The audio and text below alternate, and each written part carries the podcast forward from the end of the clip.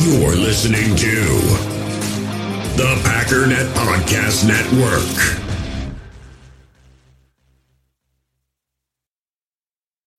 When you need mealtime inspiration, it's worth shopping Kroger, where you'll find over 30,000 mouth-watering choices that excite your inner foodie. And no matter what tasty choice you make, you'll enjoy our everyday low prices, plus extra ways to save, like digital coupons worth over $600 each week. You can also save up to $1 off per gallon at the pump with fuel points. More savings and more inspiring flavors make shopping Kroger worth it every time. Kroger, fresh for everyone. Fuel restrictions apply.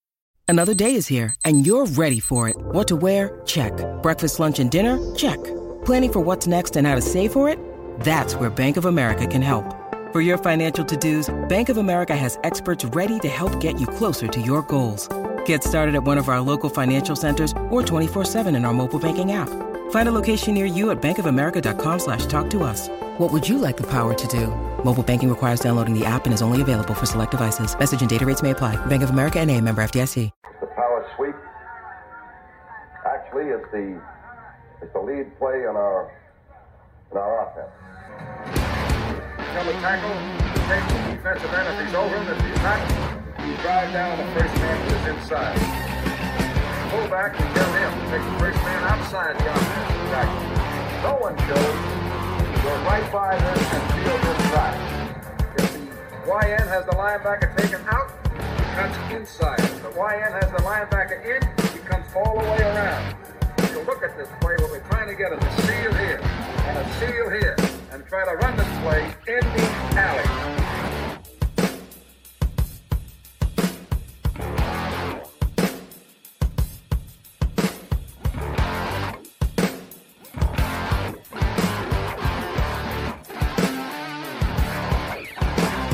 What's up, guys? Welcome into Packers Total Access. My name is Clayton. You can check us out on packernet.com. You can find me on Twitter at Packers underscore access. If you want to email the show, you can reach us at Packers Total Access at gmail.com. You can text the show at 865 658 5824. I'm joined alongside Tim live in Green Bay. Tim, how you doing, buddy?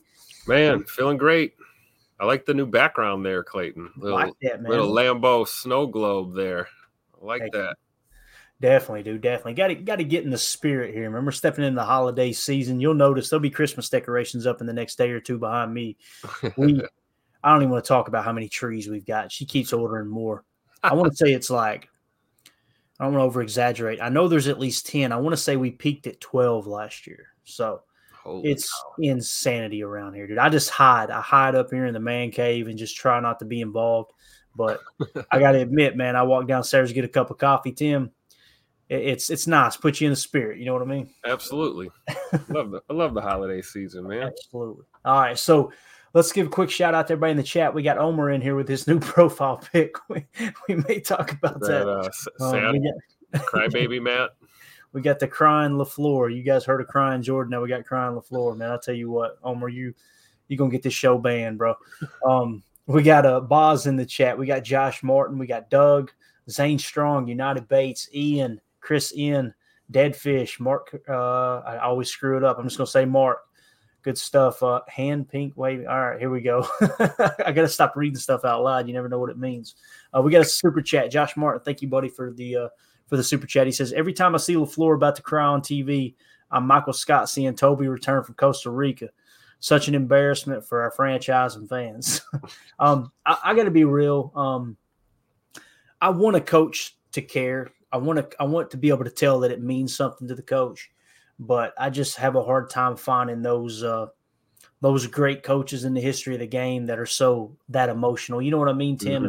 Lombardi was emotional, but he was just freaking fire on fire all the time. You know, I could never imagine him getting up there and tearing up. You know what I'm saying? Not that he didn't, but uh, anyway, yeah, it's uh it's kind of a tough look. But if we were winning, let's all be honest, it wouldn't matter that much. That's right.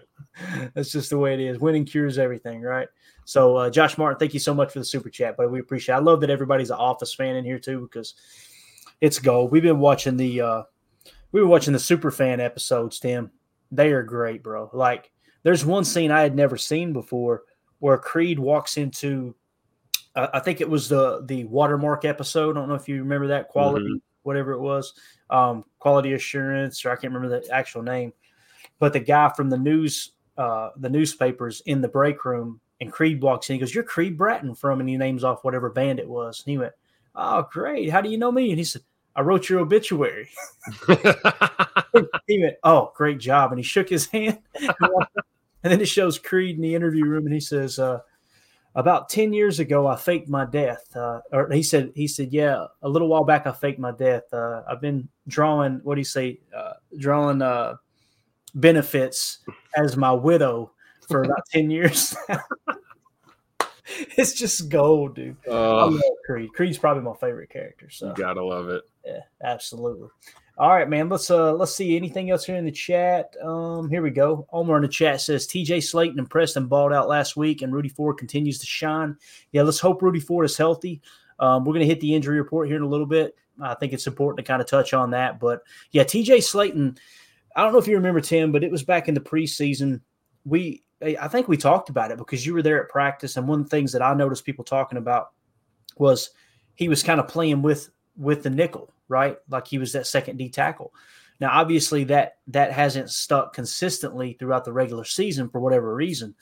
But after the show he put on there Sunday, man, like put that guy in there, make him a three down lineman. And, and if anything, man, these teams that that like to force you into nickel defense with their 11 personnel and then run the ball, you've got that guy in the middle that can do it, right? I could never imagine, not that they would, and please, I'm not trying to compare TJ Slaton to any of the all time greats, but if he is the better defensive lineman, you've got to treat it with the same mindset as you would like Reggie White.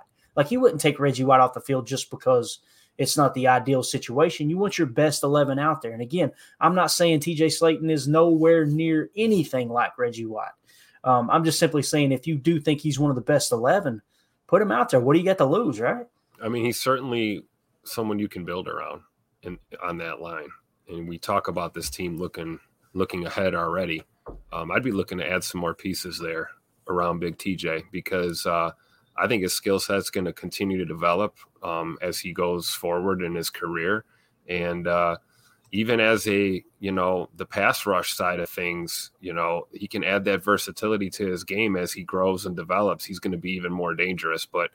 I feel really good about him in the middle there, man.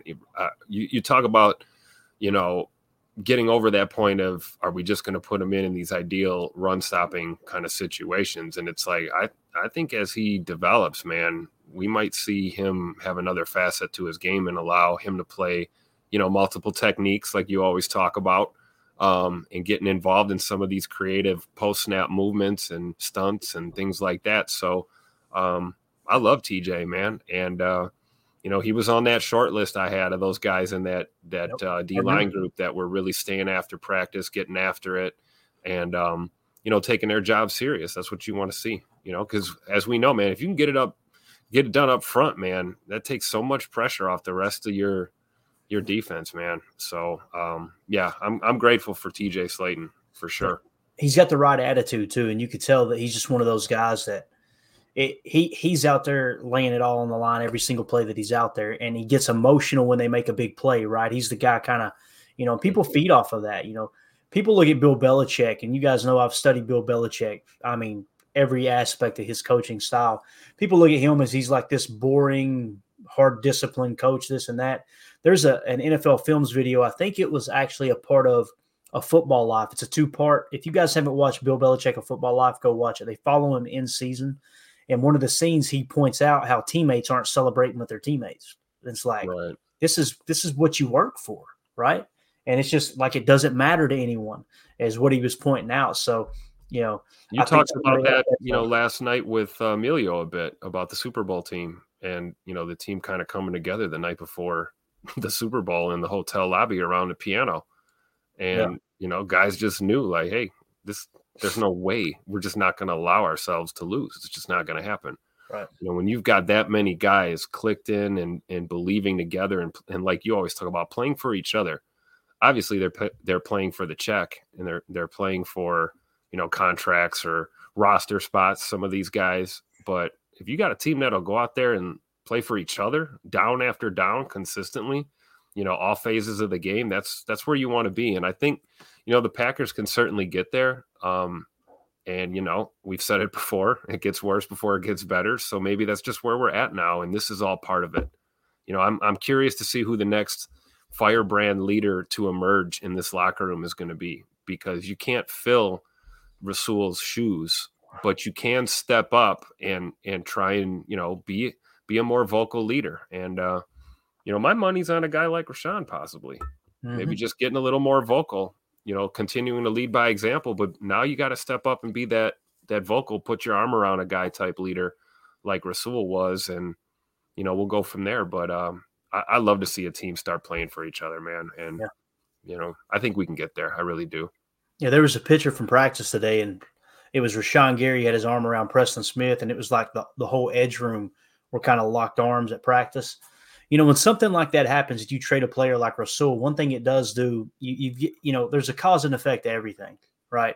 And we're going to hear from Mike Wahle for, uh, from Andy Herman's pod earlier today uh, or it might have been yesterday, where Mike Wahle gives his take on the Rasul trade. But it can fracture the locker room, not dividing the players, but giving the players a sense of, okay, they don't give a crap about us, then why should we care about what their goals are, right?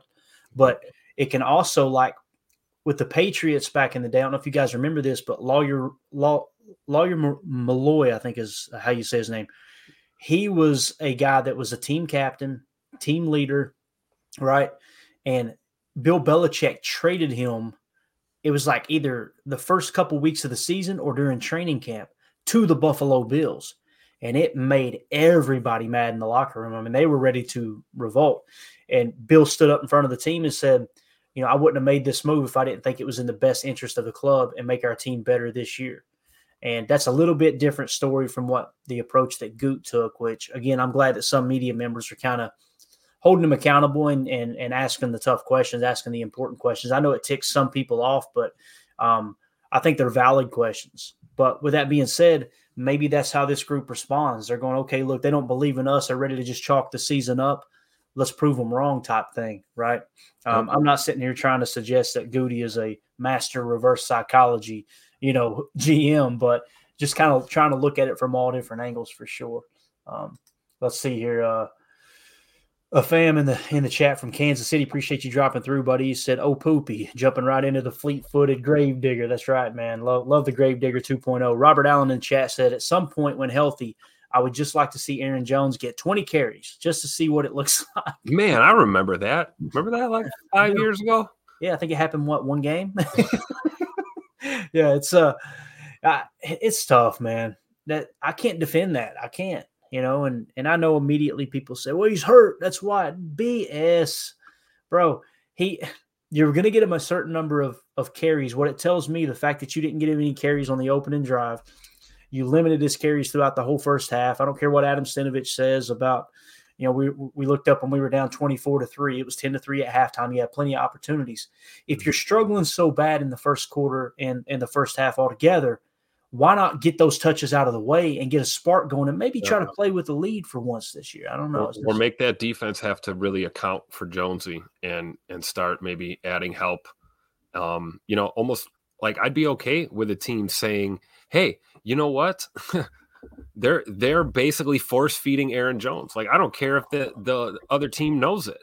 Like let's let's do it. Let's force like you know not force him the ball, but what I'm saying, make a conscious effort to just go to him and you know yeah let him have to go grab some oxygen on the sideline because we're we're you know giving him a little bit of extra running uh, responsibilities but um i'd love to see him get it going too because then you're right you can always kind of downshift a little and start peppering in your your aj dillon and you know whoever the the third running back this week is going to be so i mean right who knows right yeah but uh if you guys hear a little bit of noise in the background it's because i got my my pup's up here with me tonight. Mandy's out of town. Y'all don't want to know where she's at.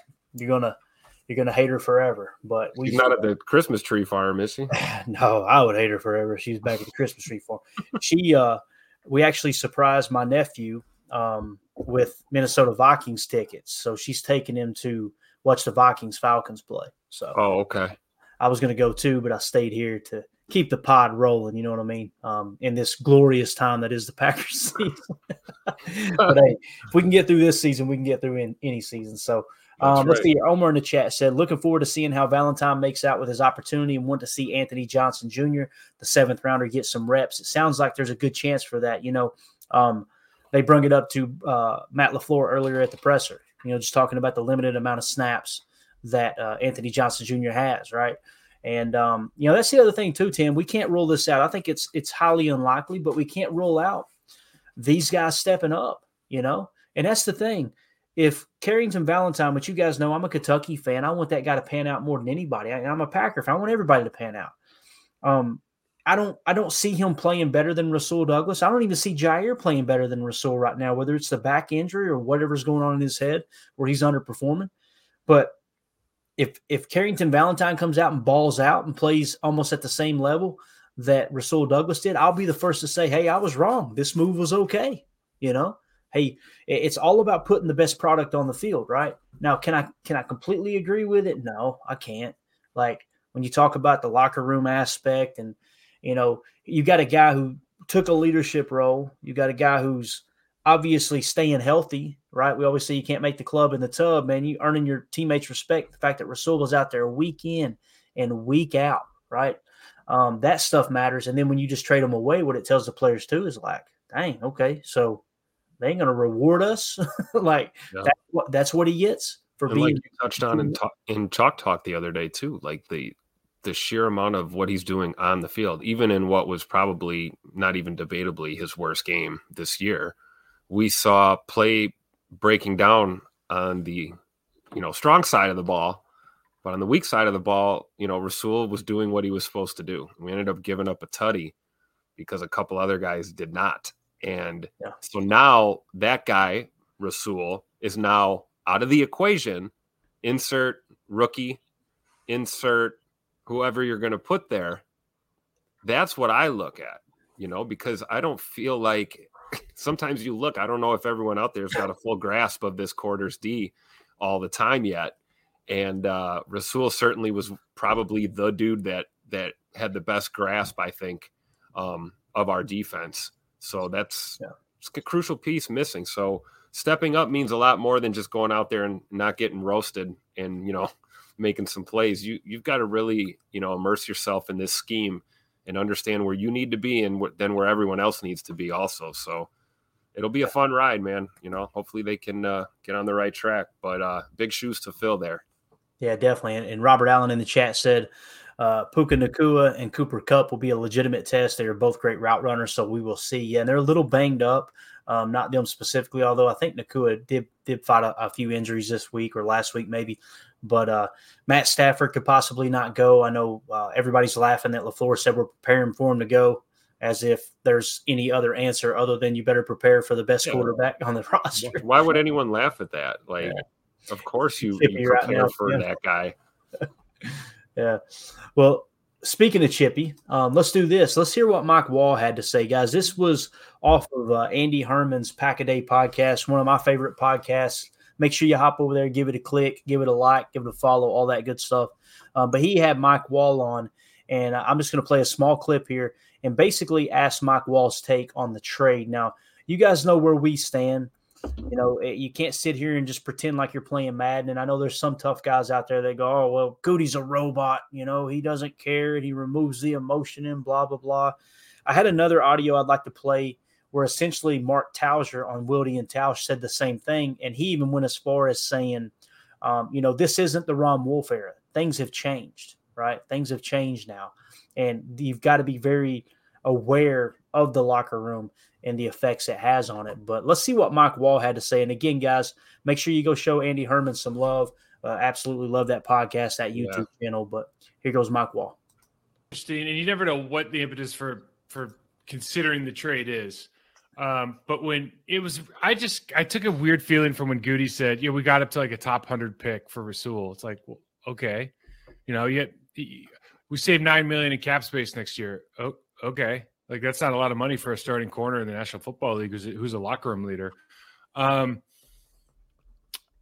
I think my big takeaway is this: it sends a message to the locker room because you've just gotten rid of your lead. Here's when when Jaire Alexander and Keisean Nixon are, you know, openly lamenting the fact that you just took away their leader. I think it's a big deal. I think when when Jaire Alexander says, I I, I'm- I don't want to misquote him, but something to the effect of, they just got rid of the glue for our for our secondary in the locker room. That is like an ominous, telltale, not good thing to project. Because what I could interpret that is, have been in locker rooms before. We didn't like what was going on before, and he was keeping it together for us. And now you just got rid of him. Um, the last couple games, he's clearly been frustrated by lack of communication or, or, or bad communication on the field. He got caught twice because of it, uh, two touchdowns in particular. Um, he's certainly angry af- after the, the game and talking about that. Not only that, those specific instances, but just what's going on. So then Yep. when a guy gets sent away after you see kind of those instances, it is a head scratcher. Um, you wonder if it's part of the deal. I know they said it wasn't. Uh, but for me, I don't think. I just don't. We've talked about this, and uh, this is probably the, the the real problem. I don't believe that this is a great draft and develop program right now. I don't think it has been for a number of years. I, I don't have a look at all like the third round draft picks. I'm guessing that's about what a hundred you know, top hundred means, like a draft pick Yep. for third Yep. round. I don't know what they all look like in the last couple of years, but I, I'm I don't since I don't, I'm guessing I really don't want to take a flyer on any of them right now. And to lose a guy who is that valuable seems, you know, Andy, without getting too far into this conversation, it really is interesting to me about like there's the perspective of time at different positions, right? A general manager is working week to week if you're not good, but he also has to look down the road 10 years. Like he's assuming his job is going to be there for 10 years. The, the job of a coach right now who's two and five and, and looking down the barrel of having a, a really bad season for the second year in a row is looking at this maybe a little bit differently. Maybe his timeline's more more week to week because he needs to win some games, otherwise he might get fired. Yeah. And then the players looking at it like you're taking away people that are helping me make more money, win more games, do my job better. And I'm always looking at this thing day to day, week to week, because that's how a player operates literally from week to week to week, unless you're talking about an injury. So the three perspectives of time here are so vastly different. And when you get a, a get rid of a key piece, it's sending messages at different levels. I know it's part of the business, but it certainly sends messages to all those different levels of uh, within the organization. A lot of different things. I want. So that was, like I said, former NFL offensive lineman, former Green Bay Packer, Mike Wahle, his take on it. Tim, all I could think of is, as I was listening to it earlier, was it's exactly what we were talking about. And we're just a couple knucklehead fans, right? Like, and, and listen, guys, I, I understand there's going to be people that say, well, these former players, everybody acts like that their their their opinion's the only thing that matters and this and that. I'm going to tell you what you're going to get on this show. If someone has spent 10 minutes in the National Football League, their opinion is going to be more valuable than mine. And I'm going to be the first person to say that. Okay. When Mike Wahle takes time to share 11 years of experience as an NFL offensive lineman, and now he's coaching other players, teaching other players, training other players through process to perform, and he gives his take on something. I'll be damned if I'm going to let my ego get in the way to where I go, "Oh, it don't matter. That's not the tell all end all. That's silly. That's Yeah. that is that is ego at its worst form. So when Mike Wahle speaks, we're going to listen. But Tim, what uh, what did you think about his take, man? Anything stick out to you there specifically? And I've got a few notes I can hit on too. I think just on the flip side of what you just said too is, you know, yeah, we're going to remain humble, but I'd be lying if I would say that it doesn't make me feel good to make a comment or see something some way and then hear Mike Wahle basically reinforce that point from his from his point of view and his perspective.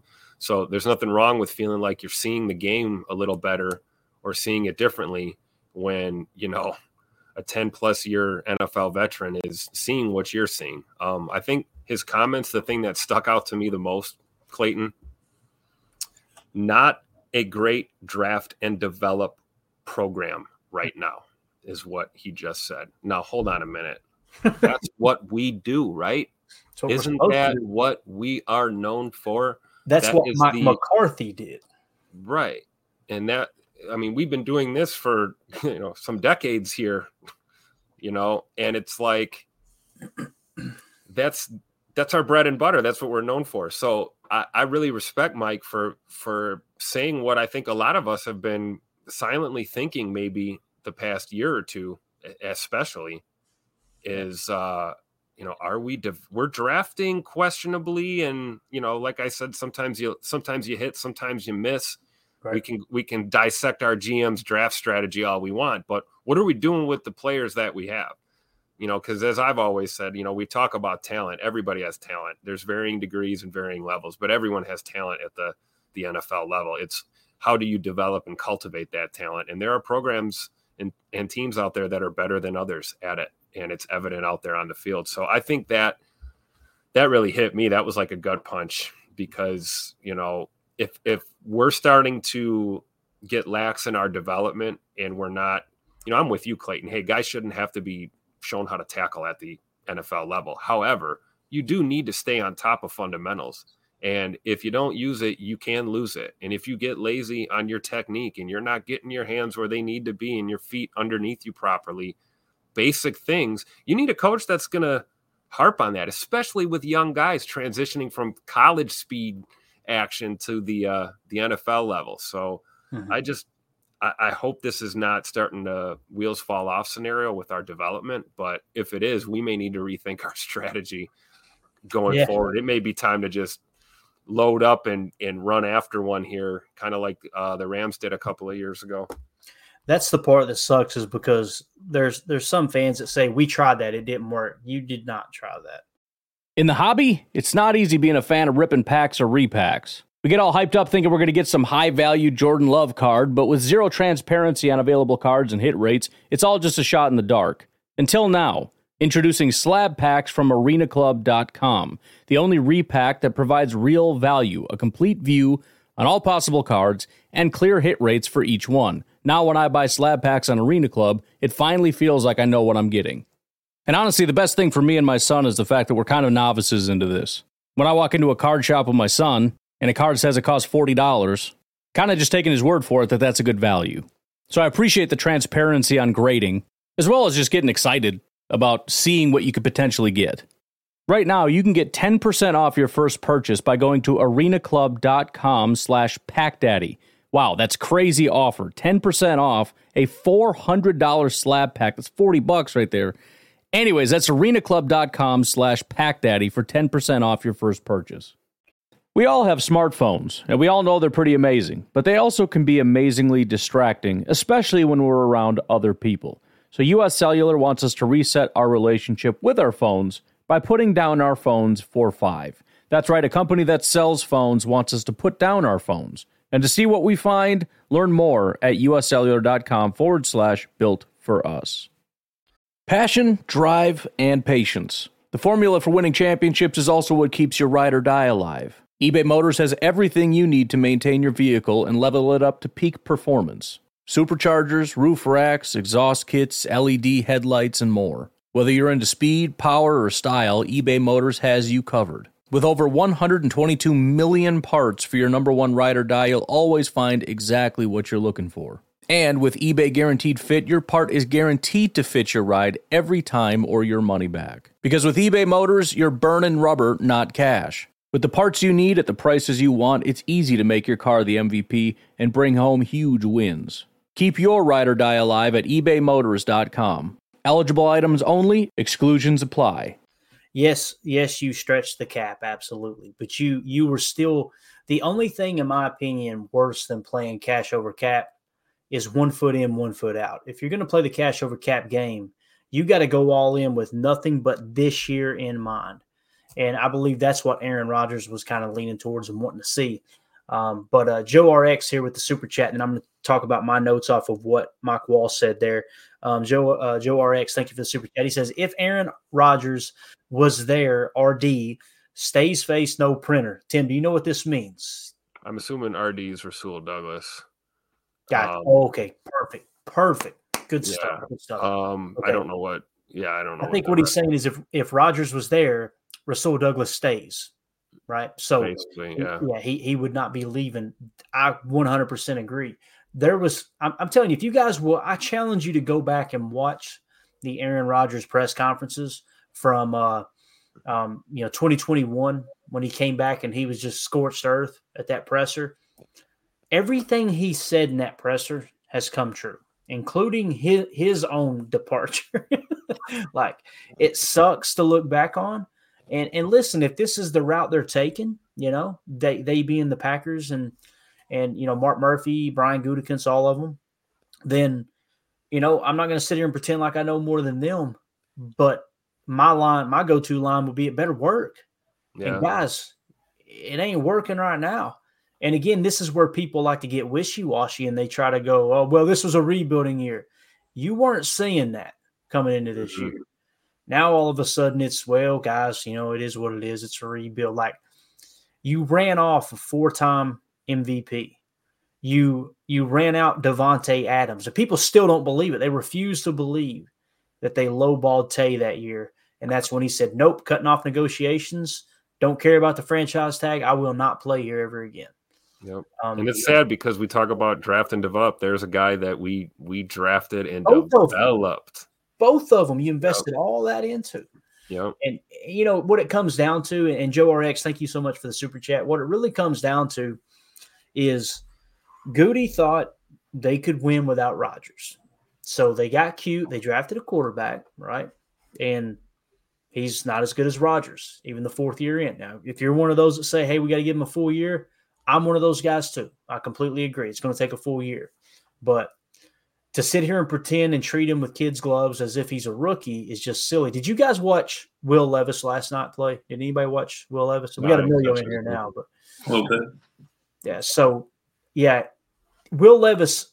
If you watch that game, I guarantee you, if you sit down and watch every Will Levis throw, you'll go, he's better than Love right now. Now, some people say, oh, he's got better targets and this and that. Okay, that might be a valid argument, but the accuracy, and and immediately had somebody in the chat shared the PFF grade, which was in the 50s. And I'm going, that's why you've got to watch the game. Because if you watch the game, being down in the fourth, you've seen them start to press, right? And the only reason the PFF grade was so low was because he threw more incompletions in the in the fourth quarter there, and he threw an interception, which was pretty much the last play of the game. Here's our shot. It's almost like a hail mary at halftime, right? Been there before. Yeah, exactly. so that that last interception, I don't look at that like okay. Now a little bit different with Love, in my opinion, because with Love, he's doing it on a third and ten when you've got two downs to play with. It's like that's not good football IQ. You know, doing that on a third and 10, right? Or, or, you know, getting to a fourth and long and then deciding to scramble rather than playing, turning into two downs. You're trying to get it in one.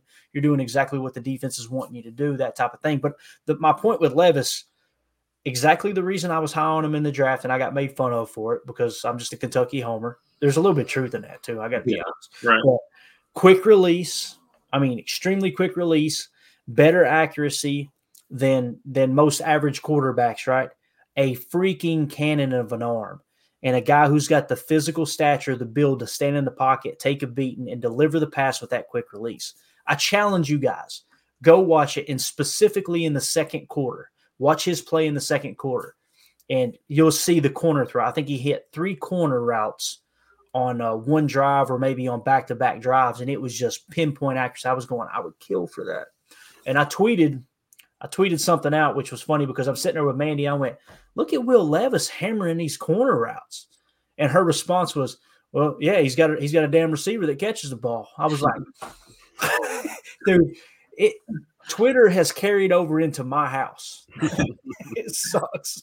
but I put a tweet up about that. But Amelia, you just hopped in here. We listened to Mike Wahle. Did you get to hear any of Mike Wahle or no? Yeah, I heard some of that there. Um, any takeaways there? Like everything Mike Wahle was saying, it, it's a it's a personal thing. Like there's no getting around that. I mean, it's not just numer it's not just numerals and you know pictures of players. It's not Madden. We can't just sim the franchise till preseason next year so that or off season so that we can use all our picks we just got from trading away the whole team. Um, so you know it's uh um it is tough, but uh I mean, like you were saying, Mike Wahle's been there. So how can we not feel what he feels. Like he tells the coach, "Hey, that play's not going to work." They still run it anyway. It still messes up in the long run. Why don't we take a couple of notes from some players? You know. Yeah, absolutely. Robert Allen in the chat said Mike commented on the Matt LaFleur pad level comment. is coach speak, and footwork is the reason for bad pad level. Explained it in detail. Mike is so good at that stuff. And again, I feel sorry for the people that are just it doesn't fit their narrative, so they just shrug off actually taking the time to watch him because man, he's he will teach you so much in 20 minutes, 30 minutes, 40 minutes, however long his video is. Some of his shorts are just absolutely gold. Like right. if you just catch a two minute clip, it's like, oh yeah. I mean, um, think about it though. Like you call a plumber because the toilet's leaking, you know, you call an electrician because you got to get the whole house rewired. They've been doing it for 10 or 15 years. It's not like you have the experience to go do that. We don't have that experience to go out there and play that. He's played, t- he's played a decade in the NFL. How, how is that high not, level? Right. And how is that not information? How, how can you not pull anything out of that? That's where I'm at. It's, it's one word, three level, level, level, uh, letters, ego. That's all it is. Ego. Um, Robert Allen says Wahle explains the fault steps, makes you pop up, not bending over at the waist to get lower. Coaching problem. It's exactly what it is. Coaching problem. Mm-hmm. That's what I love about you know everything that he uh, he does. Uh, Mark in the chat said, "Yes, we lost the ability to draft and develop in 2020 and 2021. So those two years are a hole on our team. It's exactly what Paul Bretl pointed out last night. Tim, he talked about. I don't know if you got a chance to listen, but um, he talked about how all the misses. I'm actually I might actually have it in my notes here. I think I do. Yeah. So he said in 2020 and 2021, he said he believes he counted 18 draft picks. Of those 18, there's only eight or nine left, and only four of them are starters. Um, and those starters, by the way, are Jordan Love, one of the most inaccurate quarterbacks in the league, Jon Runyan, who I think we would all agree is underperforming in the run blocking game, Josh Myers.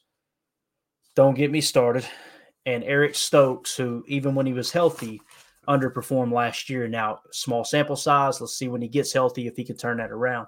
But uh, these listen, this isn't to be overly negative or anything like that or create drama.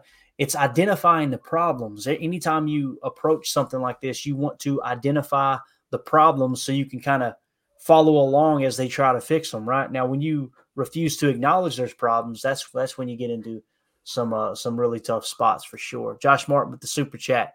Will Levis doesn't play scared like Love does. Josh, I'm not going to go as far as saying Love plays scared, but I will tell you this: Will Levis, you can tell he stands in that pocket and he is not one bit scared. Okay. Um, again, I don't look at Love's tape, and I, I respectfully disagree. I don't look at Love's tape and go, "Man, he looks terrified out there." I think he's late on his reads. Mm-hmm. And I think he's inaccurate with the football. Those are two really, really bad. That's a bad indecisive. Yes, indecisive as and well. maybe that's what Josh is talking about. And you know yeah. what? It could be fear. I don't feel confident enough in my ability to recognize that to say it is. But Will Levis is just back there like, I'm just as big as these linemen. Hit me, quick release, bang, right. And it'll probably get him in trouble. Don't get me wrong. There'll be some strip sacks. Guarantee it's it'll happen. Um, and and it's very very early. But in the early going, I watched it and I'm just like, that's the Pittsburgh Steelers. And they pressured him all night.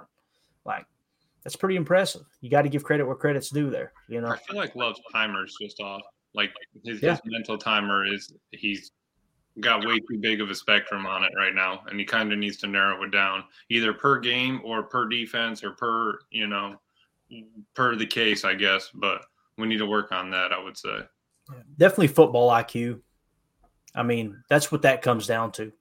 And I can't remember what his Wonderlic score was, but it wasn't through the roof, you know. And not that someone can't overcome that, but it is important, right? It's very important. It's a good a good way to identify a strength or a weakness in that regard. But uh, let's go to the phones here. We got Carly Ray on the line. Carly, how you doing tonight?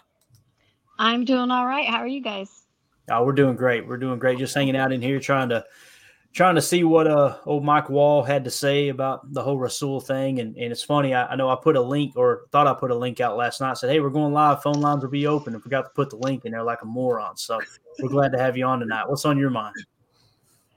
I didn't actually get to see or what Mike Wahle had to say today just because of being busy and stuff, but I have listened to a lot of what he said in the past and everything about the um you know like the the technique and the footwork and everything really making such a huge difference. And part of what i wonder is and would love to hear from you guys is so matt lafleur was a quarterbacks coach. He's got um, you know this history of the things he's really has specialized in is it possible that he really does not know that their technique is so bad and the people under him that he trusts to do that stuff and to teach that are not either not giving him that information or just not doing it or that he's something he just doesn't see that You know, it's it's a great question.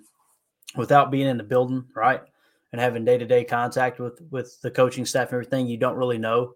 But I think with this, this sucks to have to give an honest evaluation from this perspective. But what has he done, right?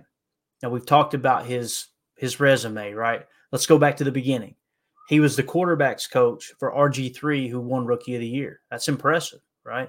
He goes to Atlanta and he was the quarterbacks coach, passing game coordinator, if I remember correctly, for Matt Ryan, who won an MVP. Okay. He goes to LA and he's the offensive coordinator for Jared Goff when he had his best year and they made it to the Super Bowl, right? Then he takes the OC job in Tennessee, where let's all be all I'll be honest, that offense was hot garbage, right? That's why it was so baffling when people like, why did we hire him as the head coach? Well, he comes to Green Bay. All of a sudden, Aaron Rodgers is rekindled and he went back to back MVPs, right? Well, first of all, 2019 didn't, but 2020, 2021, you did. The problem I'm seeing, Carly Ray, and and I, as far as development, I think Michael Lombardi's spot on. Um, I don't think that Matt LaFleur is a developmental coach. I think he's a scheme coach. The problem is, like Kurt Benkert pointed out, but same thing that applied with our, our boy Mike Wahle. People just say, "Oh, Kurt Benkert, because he's a former player, he thinks he knows everything." He's saying this this offense is a dinosaur now. Look around the league and look how it's evolved. People will will try to convince you that Matt LaFleur's offense is the same offense as Kyle Shanahan, and it is not. They'll try to convince you it's the same offense as Coach McDaniel down in Miami. It ain't nowhere near it, right? But I will say this both of those quarterbacks that those teams have are accurate. So that's why it always comes back to the quarterback for me. Um, I don't know if that answers your question or not, Carly Ray, but I think that the reason Jordan Love hasn't developed into an accurate passer is because he just doesn't have it. You know, you can mm-hmm. you can you can try to develop all you want, and uh, if someone can't de- accurately deliver the football, then that's why some people are calling for Sean Clifford, right? They're like they feel like he's going to be a more accurate quarterback. I can't disagree with that but I still I, I don't I don't want to be half sure on Love, half sure on Clifford. I want to be completely sure on Love. He isn't the guy or he is the guy, right? Because I think that's where you get yourself in trouble. But did that answer your question?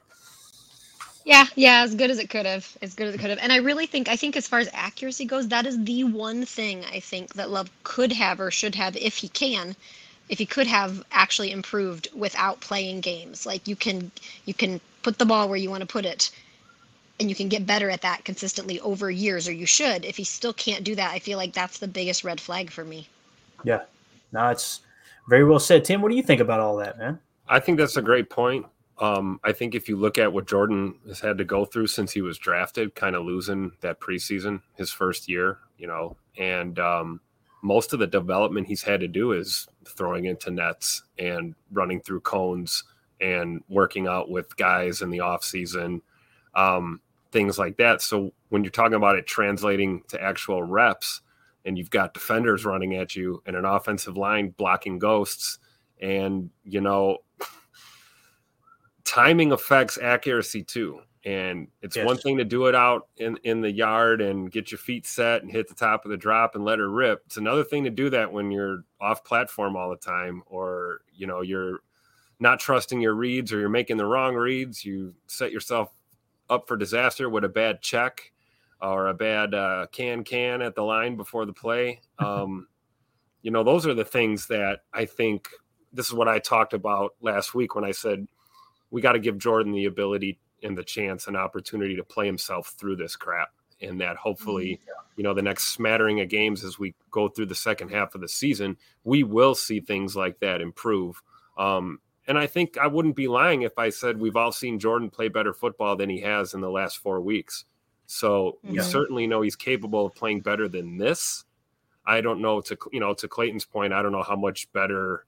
You know, I don't know where the ceiling is uh, for Jordan Love. Um, but I think with accuracy, there's only so much you can really do when it comes to drills. And uh, when you get out there on the field, if if it's not clicking, it's not clicking. Yeah, definitely. Carly, you got anything else for us? I just want to say I I think I know how we can fix the receiver catches. How's that? I say the Packers just start chucking balls at the receivers in the cafeteria, in the hallways, uh, in the weight room. Wait, no, not in the weight room. Anywhere but the weight room. The showers. I mean, they just have to be on the lookout for balls to hit them anywhere, and they just have to become one with the ball. They have to take the ball to bed. They have to take the ball in the shower. The ball goes everywhere with them, and they just know how it feels to get their hands on the ball and catch it, no matter what direction it's coming from. It's funny because you know that was like the big thing. Anyone who played football at any level, Emilio, you know this. Somebody Yeah, had a problem. say. What did they do, Emilio? I was just gonna say, you fumble that ball next Monday morning, you are carrying that thing through school. The entire everybody on the team trying to punch it out, trying to rip it out. Yep. You don't fumble it again, though. That's for sure. I, Absolutely. I remember in high school the the coach fighting with one of the history teachers about that because one of the rules with our with our high school team was you had to strip try and strip the ball when you saw them in the hallway too. Yep. And some of those guys took it a little too far and it made it to the classroom and we had all out scramble drill in the uh in the classroom. But yeah, I totally I, I agree, Carly. That would be funny. if you've ever seen the movie The Program, Carly, that actually happens in that movie too. Um, yeah, and listen, I'm, I'm not saying it would be your cup of tea. It's a pretty brash movie. Um, at the time, people said that's not what college football is, and like I pointed out to Tony Mandarich when we interviewed him on here, I'm like, we now know that's what it was, right? And he went, "Yep, it was a whole bunch of us using steroids in college." so, but there's a scene in there where they're in class and uh, they smack the ball out, and it turns into a yeah, giddy ball, giddy tackle. So anyway, we appreciate you calling in, Carly. Thank you so much. Yeah, sounds good. Thanks, guys. All right, have a good night. And that was Carly Ray. Love it when she calls in, dude. It's so cool hearing her kind of. I don't want to be melodramatic here, but her journey into learning more about football, like we all are. But it's just like every week she comes with a better question, a better, you know what I'm saying? It's, it's just cool. Got me Carly's going. going to show up at Lambeau Field with a bag of footballs tomorrow. Watch. Yes. Just I'll tell you what's tucking them. Carly's going to stop calling into the show. And we're like, what happened to Carly? And all of a sudden, we'll see her on Sunday one day. She'll be on the sidelines at Lambeau as an assistant. And a motor- motorized jugs machine just absolutely rifling them at people. Don't they get out of their cars and just in the parking lot, she's still launching them. yeah, definitely. Joe RX, sorry for the delay, buddy. Thank you for the super chat. He said this year and next, we will really see uh, what our coaches are made of. They have clay to shape at almost every position. Yeah, that's that's kind of the analogy, the comparison everybody always uses. The line they use that this is this guy has a ton of upside, and it's just just this big ball of clay to mold. Uh, it- nothing against you, Joe, but I'm so tired of hearing that. You know, I I want a Sam Laporta. I want to, you know, all these these players that these coaches draft that you could just tell they they know football, they understand football, and it's not just, but man, the upside. Look at the athletic ability and this and that. Um, I just want football players that play good, smart football. Um, give me a team full of good players as opposed to a team that's got half above average players and a couple of elite players, right? Just give me good, solid football players all the way across the board. Can we create a an RES score? Hmm. Rel- relative execution score. God, There we go. I I love was it. going to Sign say, me up. Well, we- don't have a kiln in Lambeau, so I don't know if we're ready to shape all these balls of clay that we're getting. But exactly, exactly. So, um, we talked about Mike Wahle. Preston Smith had a funny little comment earlier, and I think, again, what did David Bakhtiari tweet out yesterday, guys? He tweeted out that video of the player that got traded to the Seahawks and how their his his GM reached out to him and said, "Hey, we're getting we're fielding calls on you." Right? Immediately, people say it's different. It's different. They, you know, they they had time to no. Goody already spilled the beans. He was getting calls all week from Buffalo, and he didn't like the initial offer. What the Giants GM did was went to that player and said, "Hey, we're fielding calls. People are interested in you. What what do you want to do? What what would be in your best interest?" And he just basically said how much he appreciated that. Well, David Bakhtiari tweeted that and put, you know, something along the lines of, "That's really cool," you know, very sarcastic, taking a shot at Goody. Well, today, um, Rob Demovsky tweeted out Packers outside linebacker Preston Smith wasn't worried he'd get traded before Tuesday's deadline, but if he had, quote, of course, if that time comes, you hope that you get some good value for your trade. Hopefully, they don't trade me for a happy meal. I'm sorry. Some people just take that tongue in cheek, but to me, that's saying, Woo. we took a happy meal for arguably the best player on defense. So, hey, um, man, remember, remember you- what Mike wouldn't Wahle said? love- love to work for the Packers PR team right about now. yeah. Well, at least we had Jordan's birthday yesterday, Matt's birthday today. Happy birthday, Matt. You know, um, got that taken care of. So, Yeah, man, I'm telling you, dude, I love Preston Smith. And you know what? You know what you're seeing with these comments, guys? Look at think about this. That's Bakhtiari and Preston Smith, right? You're Right. seeing two veteran dogs that just do not give a rip right now. They're gonna just say it. If it right, like you say, Clayton, you see it, you gotta say it. Mhm. That's that's what these guys are doing. Uh, pulling no punches. Um, I certainly don't think they're going to trade uh, Preston Smith for a Happy Meal. Hopefully not. Now, again, it was just a, a little backhanded comment, you know, saying, hey, I don't agree with what you did. Mhm. And Jake Shavink in the chat said PFF grade is probably the closest to relative e- execution score that we've got. And, and almost to a fault, Jake. And that's a good thing. Like I was talking about with Will Levis, you look and he has a low PFF grade. If you remove at the end of the game where he's thrown into, you know, seven and eight man coverage, as well as the interception at the end, but I love the fact that they don't remove that too, because you get kind of almost a worst case scenario, right? So to me, what you're getting with the PFF grade is the most the, the most accurate grade to the consistency in which a player plays, right? And really that's what we're talking about with execution. So yeah, I, I agree with everybody else in the chat, man. You're brilliant for for saying that. That's really what we use it for. And again, it's not tell all end all. I know some people don't like it, and that's okay. I just think it's an awesome tool that we can use to get a little more information. Now, back what Preston Smith said, this and that. I had an audio I wanted to play for you guys from Wildy and Tausch. It's about five minutes long, so I'm not going to do that. It'll take up too much time. And Tim, I know you got to go here in a minute. Whenever you got to go, buddy, you just hop off. It's totally cool. I appreciate you carving out time. But on Wildy and Tausch, essentially what happened was Wildy was talking about how he spoke to several players in the locker room off the record and how they did not like Goody's comment of we've got real quote, we got real good value for Rasul Douglas. And Wildy went on to point out, you know, just like he called Goody out in the press conference, he said, You didn't get a third round pick for him. He said, You know, anytime you get a top 100 pick, he said, You didn't get a third round pick for him. You gave up a fifth to get a, a fifth and the player to get a third, which is right around the fourth round uh, fourth round, you know, as far as the chart goes, right? The value chart of the draft pick. Um, so he he he led you to believe on his podcast, and I believe him. When Mike Wahle tells me Wildy's the real deal, then I'm going to trust what he says that he's not just blatantly lying. Now, do I agree with all of his opinions? Absolutely not. But when he says that someone said something in the locker room, I'm no longer just going to go, well, we don't know if that's true. I trust him because the players, the former players, trust him. So, with what he said there, right?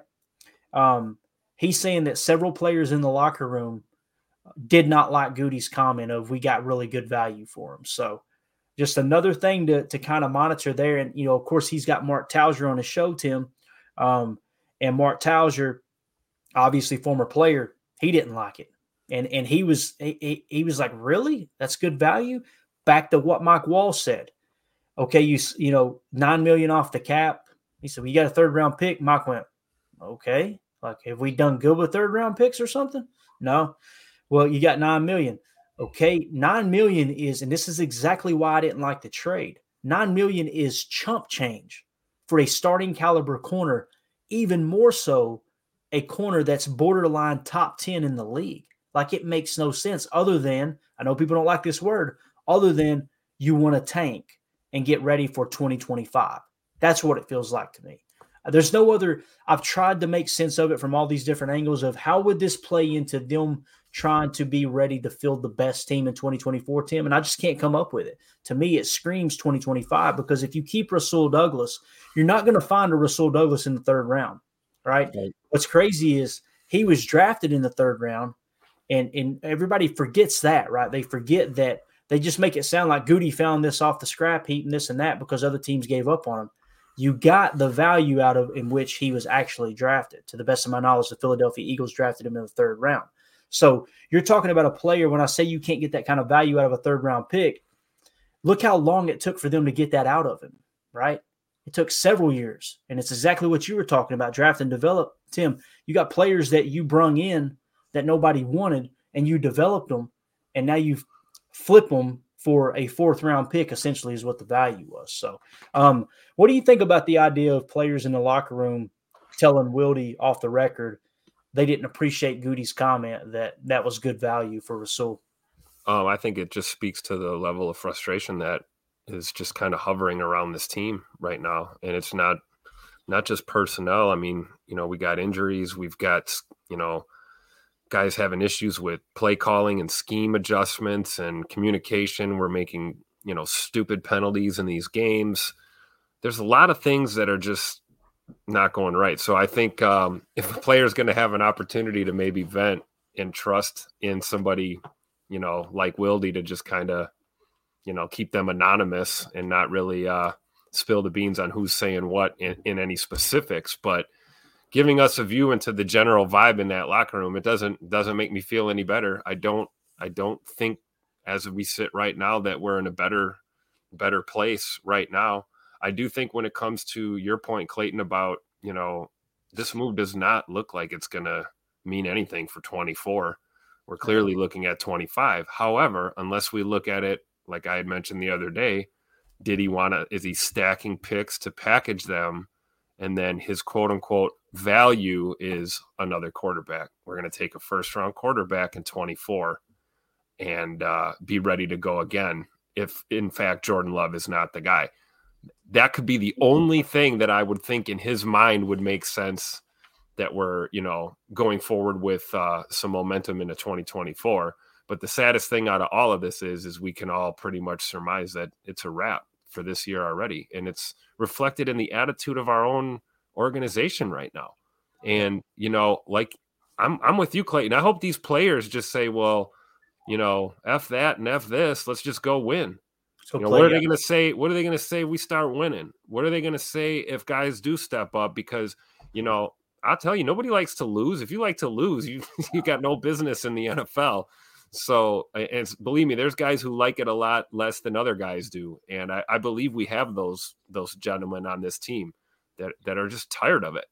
And yeah. uh, the only way to to shut up the the doubters and the haters is to go out and produce and get it done. And mm-hmm whether or not you're being coached properly, whether or not there's issues with front office or management or communication or vibe or attitude, you can take it upon yourself as a player any given Sunday and go out there and win your matchup.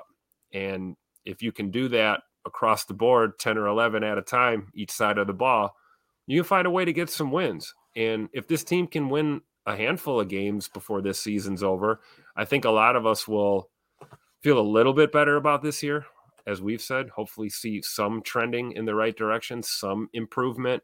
Um, but yeah, I think the guys kind of saying things in confidence in that locker room is just a way to vent because maybe they don't feel like they are heard or they don't have a way to to get that uh, point across to their superiors or to anyone at the organization. And but at the end of the day, as a player, it's your job to play. So Right. Maybe a lot of us could take a big, big piece of advice and just shut the hell up and play football. yeah, exactly. You know, that would be a start because we're doing everything but playing football right now. So there's no truer comment on this show so far. Um, Vince Cable in the chat said, I'm telling you, Goody lost the respect of the team, so he's purging anyone that he feels like doesn't like him.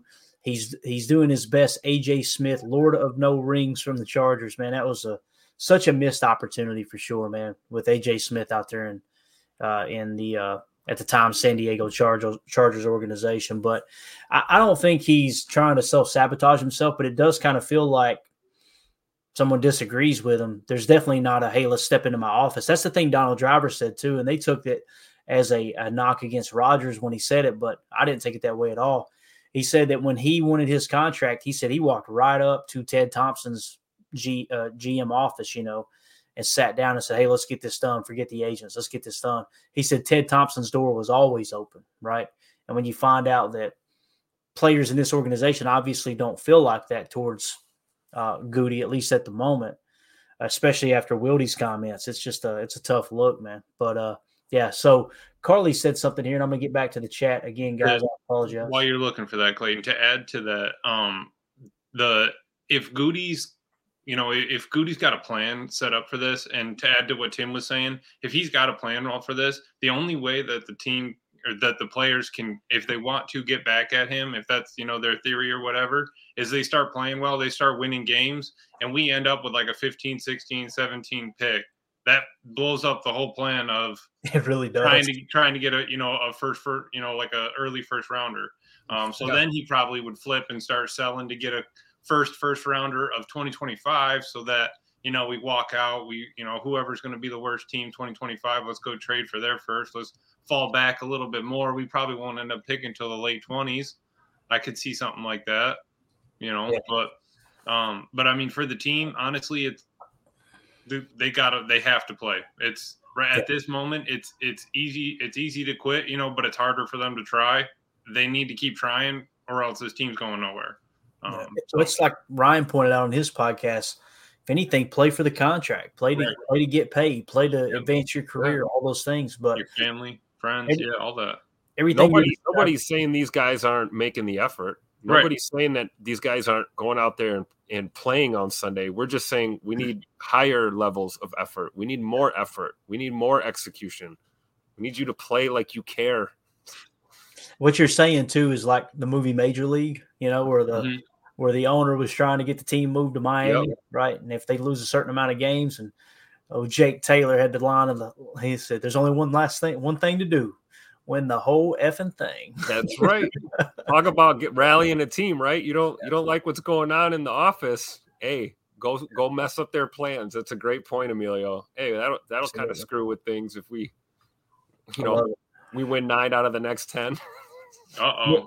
Uh, Nick, McSw- yeah, Nick McSwain uh, gifted five Packers total access memberships of the PTA policy. Appreciate you, Nick. Thanks, He's gonna Nick. go back, go man. You're awesome, dude.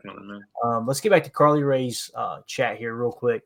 Uh, she said, "Has Aaron Rodgers spoke out at all since the Lions game about Love's playing or anything about what's going on in Green Bay? The stuff he said before makes more sense now. Yeah, eh, Rodgers has definitely been vindicated on his comments. Now, there's the people that hate him just like before. They're not going to acknowledge the fact he's got a broken thumb. They're they're, they're definitely not going to acknowledge the fact that he absolutely 100% nailed this, right? But as far as you asking, has he spoke out? He has. And all he has said is Jordan Love is going to be a good quarterback. Be patient. It's going to take some time. You know, he's been there. You've seen it when he came in. They went six and 10. Just absolutely took the high road, been class act the whole time. Um, I know people don't want to hear that because there's a narrative already drawn around him, but yeah, he's uh I want I want the hard the I want the the highest draft pick possible from the Jets, but I'm not going to BS anybody. If he comes back from that torn Achilles and he comes back and has a chance to go win a Super Bowl, and if anything, it, it proves for his old teammates that hey, this is not how you should do business, right? And I know there's people that disagree with that, and that's okay. We can respectfully disagree, but I, I own and operate several businesses. That's not how you treat your employees. It's not, you know. And and, again, I, like I said, all these tough guys go, "It's a business. Grow up." Oh, cry me a river. I would love to see a camera on them when they lose their job and wonder how, you know, well now I got to go home and tell my family that we got to pack up and go to another city or whatever, right? I just love the tough guys on the internet. It cracks me up as, as if these aren't human beings. Yes, they're overpaid. We all agree with that, right? Like they they get paid a ton of money to play a kid's game. I got you. All the cliches. Yeah. But come on, stop stop trying to be a tough guy because you sound like a freaking moron. What's what's that old uh, business quote? Uh, it's it's business. It's not personal. But then it's dot dot dot. It's always personal. Mhm. You know. Well, you know, that's it's the, the that's the unwritten truth, man. It's always personal.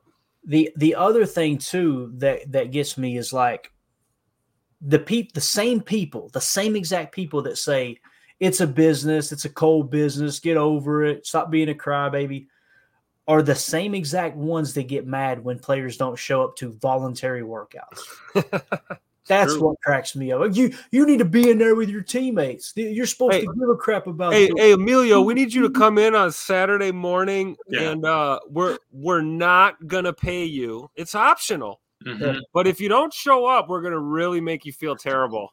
Right. Like crazy. what? it's so chicken. God, I want to cuss so bad.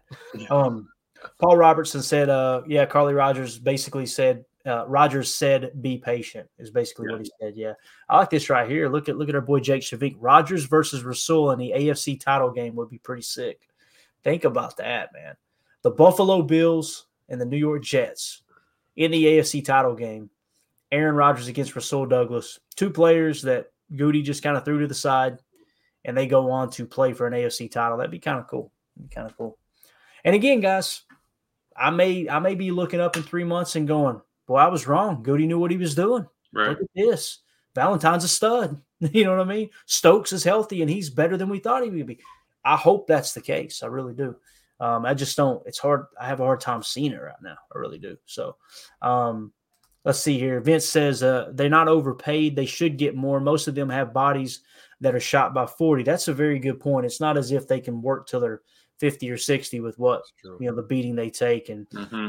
I, I, I'm I appreciate you saying that, Vince, because that is wrong. They're not overpaid because anyone, any business that generates the type of revenue that the NFL does, any employees, any owners, any of those people, they deserve every penny because it just shows you it's a successful business, right? Yeah, I'm one of those bloodthirsty capitalists. That's me. Okay.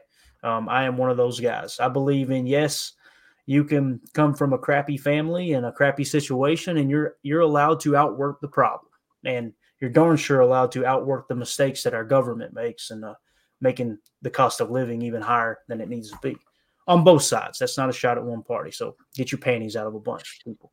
Um, yeah, right. it's like, it's like, hey, here's a bunch of a bunch of money, but you you won't be able to get out of bed when you're 40 years old. Yeah, like, exactly. What, what's the trade off? So you know, think about what these guys put themselves through. Yeah. Definitely, definitely, definitely. Um, let's see here. I want to hit on a couple more things. We're at the hour mark. Um, I put in the title. We've got to hit this because I don't want to be that podcaster that has a misleading title. Um, again, what's that? Just all the way off track. I mean, yeah. we just started. We took the exit. Now we're trying to do a U turn, swing it back around. And that's why most of the time I just want to put the title Packers Total Access, Green Bay Packers News and Updates because we can go anywhere with it. But um, again, I wanted to hit on this, so let's hit it real quick. Rashan Gary's contract structure is now released. I'm going to read it off to you guys real quick. We're going to focus on the cap hits. And again, Tim, when you got to go, buddy, please don't feel obligated. You just go ahead and hop off here, man. So in 2023, his cap hit is going to be 11.8. You guys are going, but he had a fifth year option. It was 10 million. They were able to push a little bit more money up so you can absorb a little bit more of that cap this year. Okay. I know we're in cap hell and there's nothing we can do about it. And the doom and gloomers have been screaming, this is going to ruin the franchise and this and that. Somehow or another, they were able to push 1.8 million up this year and absorb that. In 2024, his cap hit is 15.9 million. In 2025, his cap hit is 23.9. In 2026, it's 26.4. And in 2027, it is 29.4. The thing I want you guys to key in on is look at the salary in 2027. Okay. When you look at the salary there, you've got uh, the cap hit of 29.4, but 21 million of it is salary. Okay. And what does that mean? You could basically get out of that contract if you needed to with only $6.9 million in dead cap, meaning you would free up $23 million roughly. Let's just call it 22 million if you had to cut bait with them the last year of the contract. Not that we would, I'm just simply pointing this out. Go back one more year to 2026, you could free up roughly 13 million if you cut bait with them. So essentially, just like we always say, if it's a four year deal, it's really a two year deal, right? As far as the guarantees go, and you can get out of it pretty easy. Now, if he's still playing lights out, the other thing you can do, and the reason I wanted to point these numbers out to you guys is because starting in 2026 with an $18 million salary, right? You could take that and convert a good portion of that to signing bonus and be able to tack on voidable years, which is what we're referring to with cash over cap and being able to free up cap space moving forward. So in 2027, that's magnified even more because you've got $21 million in salary that you could uh, convert a good portion of that to signing bonus and free up even more cap room there. So I love the contract. I like that they absorbed a little bit this year, right? And then next year, it doesn't take a huge jump. It only jumps $4 million next year. Then it jumps what roughly 8 million, a little less. Then it jumps only three million, and then it jumps three million more. This is how you see most of the contracts structured when it comes to the Green Bay Packers signing a player. But Emilio, anything stick out to you there on that, man? So did he get 34 million in signing, or is it just the six nine? that he got like when he signed that. You talking about all together? Yeah. Okay, so it was a uh, let's see here contract terms. If you look at the contract terms, right?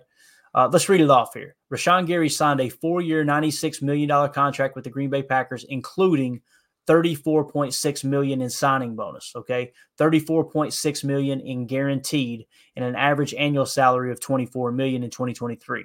Uh, Gary will in 2023. Gary will earn a base salary of 4.8 million and a signing bonus of 34.6 million. So if you're asking how much cash got put in his pocket on signing, Right. it's 34.6 million. Pretty good chunk of change, man. You go out and buy your new Volvo. You know what I'm saying? Get I mean, a that's A new- a new Volvo dealership. get you a new Stetson, right? Yeah. The whole nine yards. Get me some new cowboy boots. Yeah. That's not just one comma. That's that's two. That's that's um It's a lot of commas. that's Hey, big money. Rashan's going to invest it all in his body. He's going to put it all into his diet, and his routine. incubator eggs that he just lays in all day when he gets home and food comes to him and everything. Maybe the whole team needs them.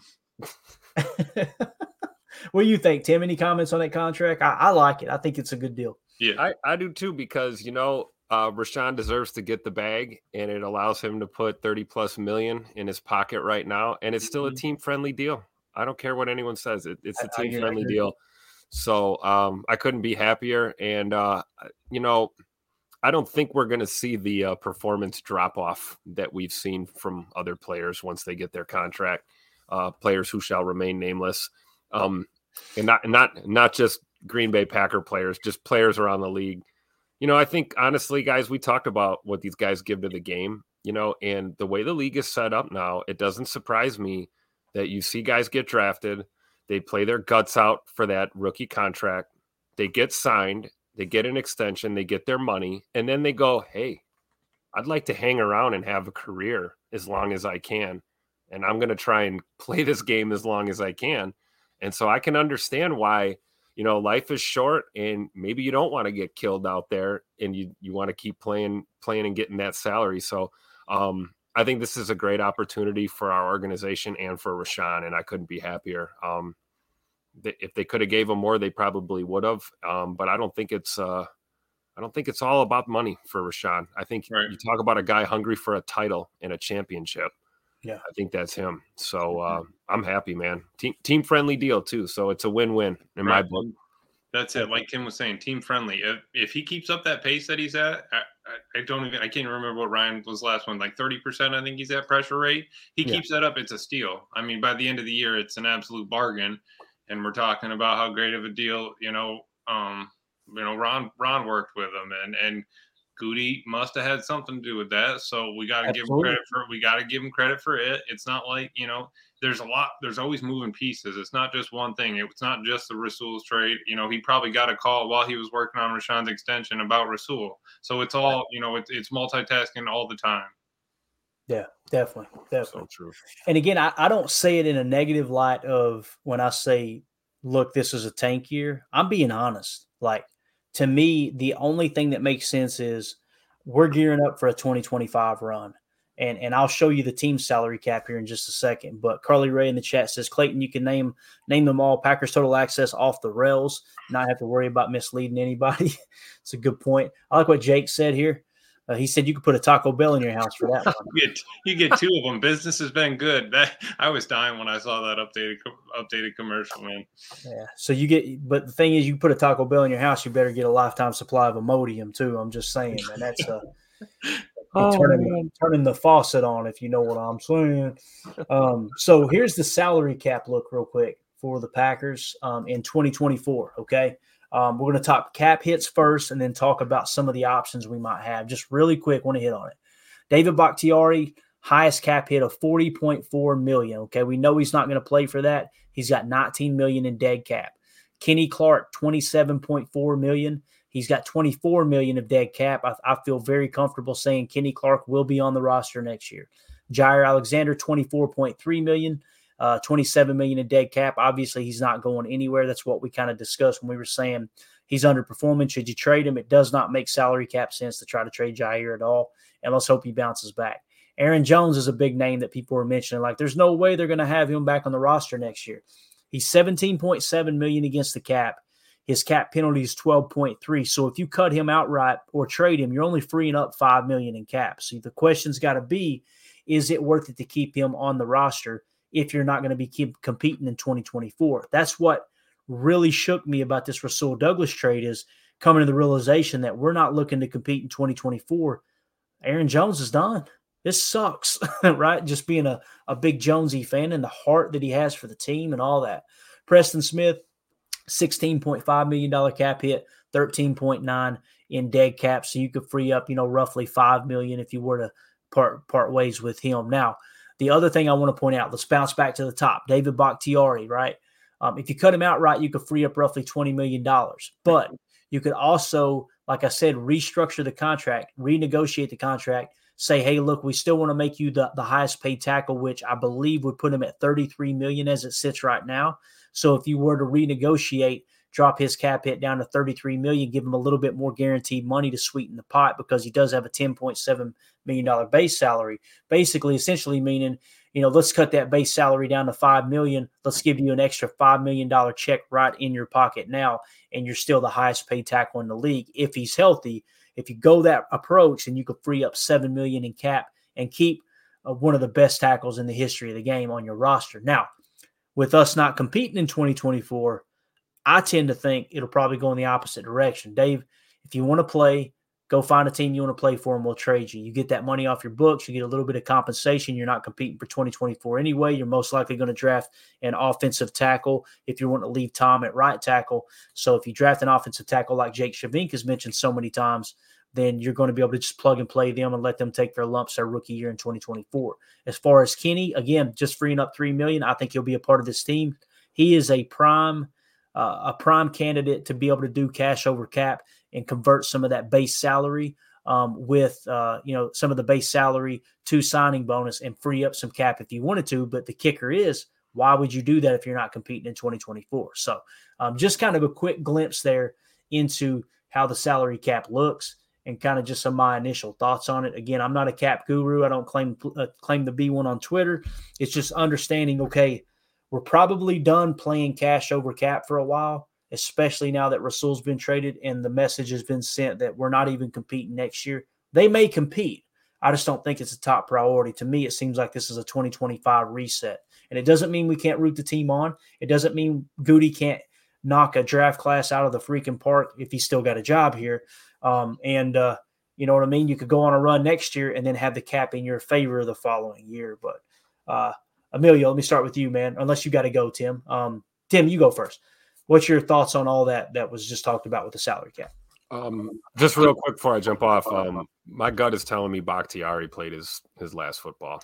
I agree this year. That's just a gut feeling, um, and hopefully not too many other guys on that list. Um, I also agree with you. I think uh, as far as when it, when it comes to Aaron Jones, I, I do think that there's a chance that uh, he he remains a Packer, um, just because again team friendly scenario. Um, Jonesy's a guy that probably would stick around um, if we're splitting hairs with a few million few million bucks or whatever um, on a contract. Um, but uh, yeah, David Bakhtiari is the name on that list that stood out to me as a guy that probably won't won't be a Packer next year, but I've been wrong plenty of times. Maybe I'll be wrong again. Um, but it certainly would make sense if uh, we take the route that uh, Jake Shavink mentioned, which I agree with, which is drafting offensive line. Um, you would want uh, obviously the guy to get some reps. So Bakhtiari not being in the fold would make sense, I guess, uh, on multiple levels, just personnel wise as well as uh, cap and uh, roster and stuff. So. Mm-hmm. Basically, what I'm getting, my gut's telling me we've seen uh, the last of Bakhtiari in the green and gold, but could be wrong. Yeah, it kind of feels that way. Um, and, and, you know, that's okay. It sucks. It sucks that it had to end that way. Who knows though? He may he may feel good to say, I want to finish in Green Bay. I want to play one more year. I don't know why he would. And that the message now is we're not competing. Um, but Drew in the chat said 24 million only puts Rashan as the number five highest paid pass rusher. We got an absolute steal. He's behind the two Bosa's, TJ Watt and Myles Garrett. Plus, lots of pass rushers will jump him with new deals. Absolutely. The mm-hmm. market will be reset. Emilio, what stood out to you about the salary cap there, man? um, and to add to this, Drew D there, and another comment that was above there. I didn't, I don't see who it was, but in 2027, it's what's 24 million for a pass rusher. Yep, there it is. It was Drew D. Okay, yeah. What's 29 million for a pass rusher in, in 2027? We have no idea what the cap's going to be. We could be pushing 300 million in the cap. You know, we have absolutely no idea what it's going to actually be at that time. So it, it, does seem like a steal. And to Tim's point um, about Divock, yeah, I think he's uh, I think he's gone. I just uh, you know I hope that we uh, you know got some really good compensation for him, you know, or, or something along those lines. Uh, you know, uh, just an offer we couldn't refuse, maybe, or something. You know, maybe just something like that we could get handled out with him. Um, but yeah. no, I mean we got to get something out of him if he's if he's heading out of here. Um, I agree. I want to get something out of, it, but you know what popped in my mind? You guys remember Josh Sitton? Yeah. And Deadfish says hopefully Bach does not end up in Detroit, Minnesota, Chicago. I remember Josh Sitton. They just they just cut Josh Sitton outright, right? And then he ended up signing with Chicago. Now he wasn't the same player, but I, I'll never forget that. Like you couldn't get anything out of him. Yeah. I honestly feel like that was Ted Thompson paying his respect to Josh Sitton and going, "Hey, you go where you want to go. Yeah, wherever you want to play. Exactly. Ted, Ted, you know, that's the thing too. Like, and that's exactly what Mark Tauscher was talking about with the times have changed, right? And and you kind of seen that shift with Ted Thompson. Again, when Brett Favre flipped his world upside down with his whole wanting to play for Minnesota thing. And then he comes into Lambeau and beats them. And Brett said, you know, the first text message I got when I got back to the locker was Ted Thompson saying, Congratulations, Brett, great game. That was the type of guy he was. He was a player back in the day too. Ted was right. Yep. That's the thing that Goody doesn't have on his resume that Ted had. Even Mark Murphy's got it, and Goody doesn't have it. You know, to the best of my knowledge, Goody never played pro football. I don't know if he played any football, to be honest with you. But um, again, I don't want to pile on the guy. It's just uh, it's it's hard it's hard to accept how things have kind of gone.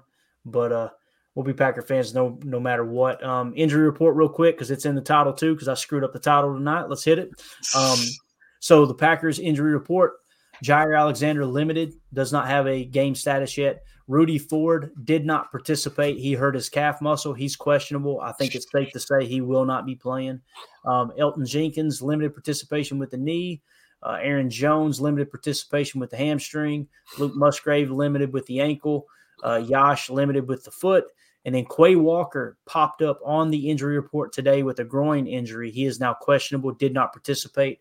I don't see him playing on Sunday. Here's the thing that bothers me the most about this, guys. Man. Is we now know we're not competing this year. Put them on IR. Put them all on IR. If there's ever a way that you could tank and not come across like, hey, we don't care. It's hey guys, this ain't our year you guys get healthy. You guys get healed up, right? That's what makes the most sense for me. Maybe that's extreme, Tim, but that's that's the first thing that popped in my mind is like, why are we trying to get these guys to play hurt when our when our freaking GM basically just said season's over, guys, season's over. Right.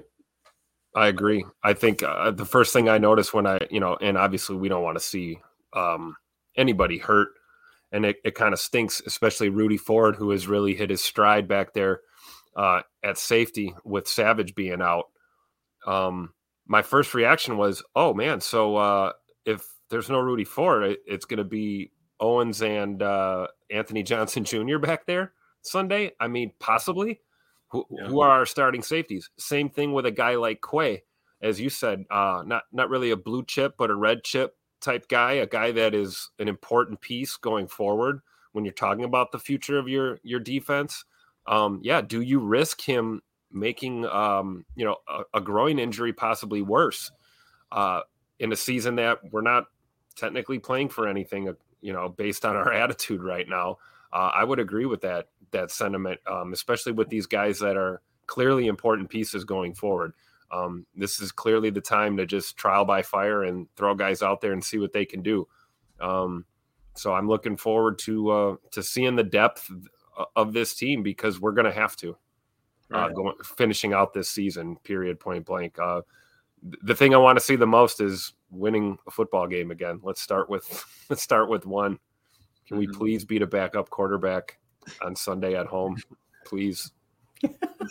Homer in the chat said another great show. It's 3:15 a.m. here. Uh, time for my pillow. Peace out, PTA crew. See you all soon. Go Pat, go. Appreciate you Homer, hanging man. out with us, Homer. Always You are there. awesome, dude. Always brings the But fire. To add add to Tim there, if Goody, you know, he was saying everybody needs experience. Put them on, like you said, put them on IR. You'll get all the young kids experience. Hey, four weeks that gives you a month of NFL gameplay. No, no, um, but you don't have any buys coming up. You're going to get four games from any person that you want if you put somebody on IR. So if that's you know if that's enough for a seventh round pick to get an idea, cool, let's do that.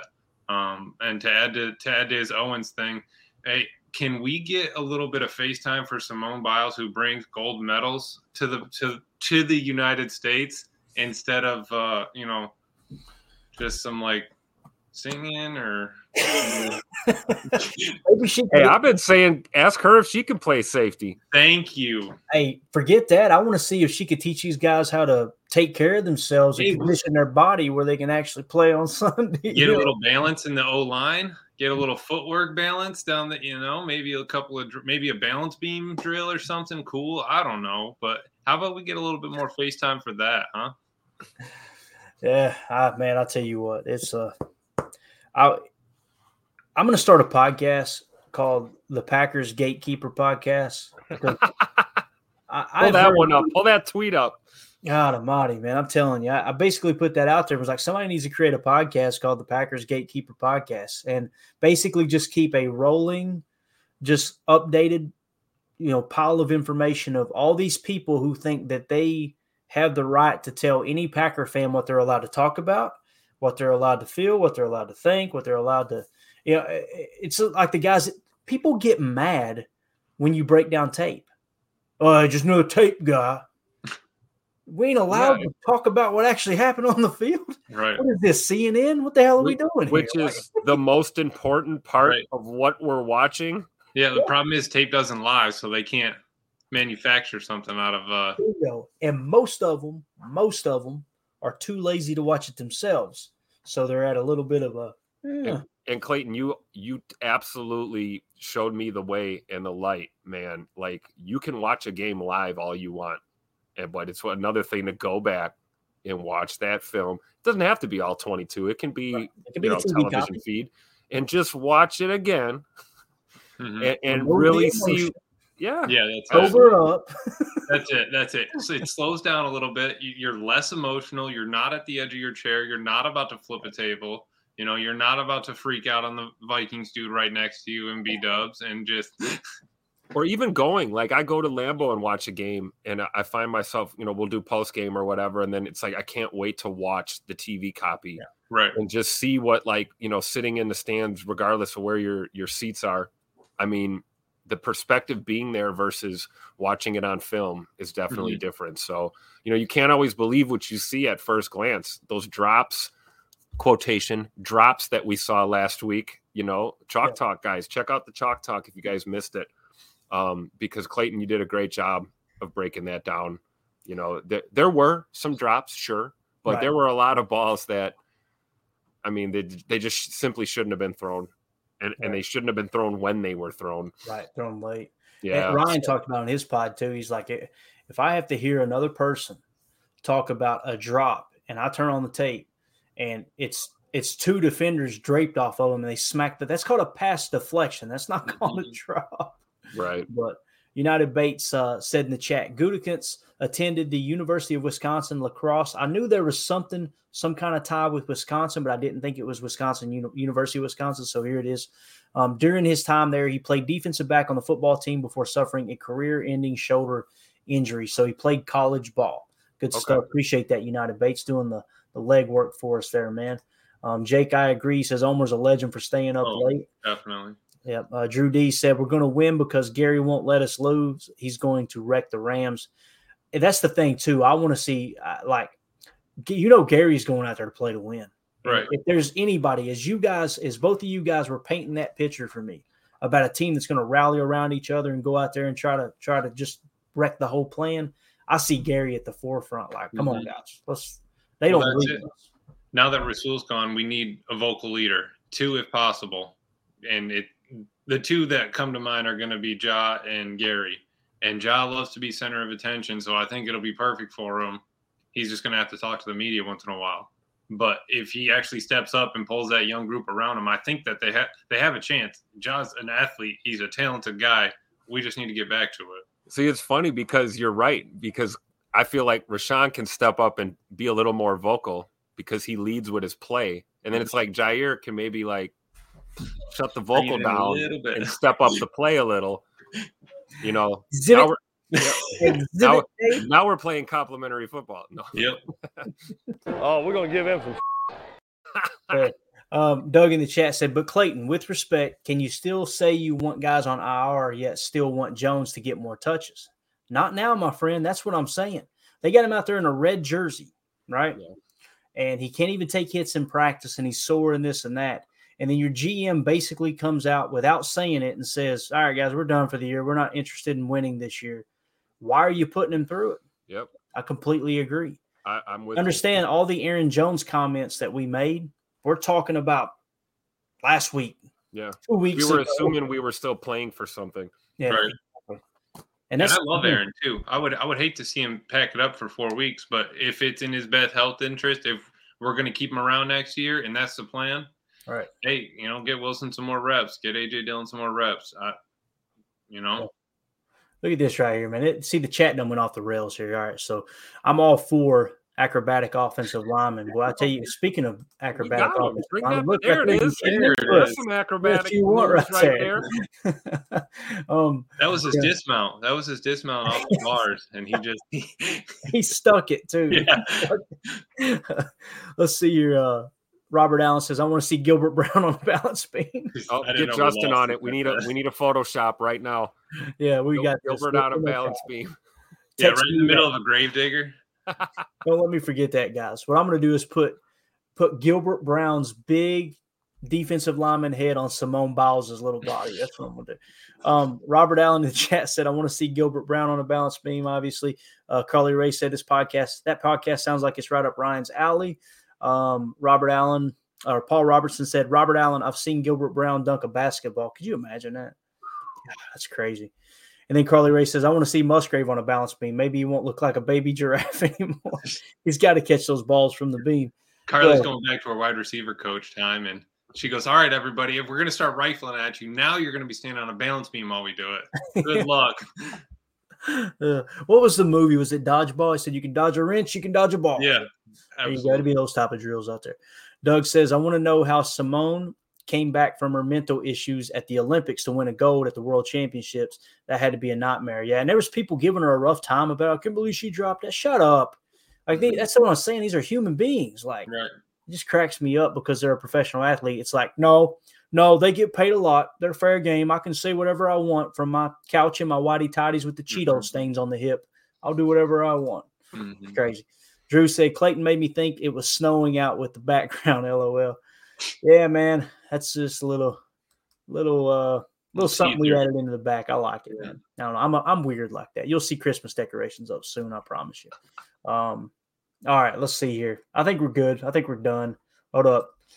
Anytime Carly Ray's husband speaks, we listen. She said, My husband wants to know what I'm doing in here, cackling like a loon. Uh, that was his dismount. LOL. we need to get your husband on here sometime, Carly Ray. I'm sure he's a Packer fan too. We Yeah. can get him on here and chat it up because I, I guarantee you, he's a great dude for sure. Um, all right, we're out of here. Hour and thirty minutes. Told Tim we go an hour. I'm done trying. It's it's always going to be off the rails. It's just the way it is, right? Um, but for those of you who are saying Clayton, I would listen to the whole episode if you uh, just kept it under an hour. I'm not going to, so quit asking. There you go. We're out of here, Tim. Amelia, we'll go around the horn, but Tim's ready to pull his hair out, having having taken Oh this. no, it's home. all good, man. We're we're we're here now. Let's go. I'm up late. no, I'm Yeah. tired now. Hour, hour and a half. me? Yeah. Lincoln Lincoln laid down over here. Lincoln's like 102 pounds now, and he's eight eight and a half months old. He laid down just a second ago, and that's why if you guys play it back, you'll see the camera shake. flop down on the floor. He's looking at me like, "Bro, can I not go play in the leaves for 10 minutes? Right. Why would I be stuck up here? Blame your mama. Blame your mama because she uh she's with the nephew at a Vikings game. Uh oh. Unbelievable, man. Unbelievable. All right, we're out. Thank you guys so much in the chat. You guys were absolutely awesome. You guys uh, kept it, guys and gals, kept it entertaining for us. Want to give a special thanks to all the super chats Josh Martin, Joe RX. Appreciate y'all. Nick McSwain, thank you for gifting the uh, the memberships. I know people will appreciate that. Got a huge shipment in yesterday. Probably not this post game show, but the next post game show, we're going to give away an autographed jersey. We got some really good stuff there. Got another Paul Hornung one coming up. Really excited about that. So, um, with that being said, for those of you listening on the pod, thank you for making us a part of your day. As always, let's go out and be the change we want to see in the world and go pack go. The power sweep. Actually, it's the it's the lead play in our in our offense. Come and tackle, defensive end if he's over him. If he's not, you drive down the first man who is inside.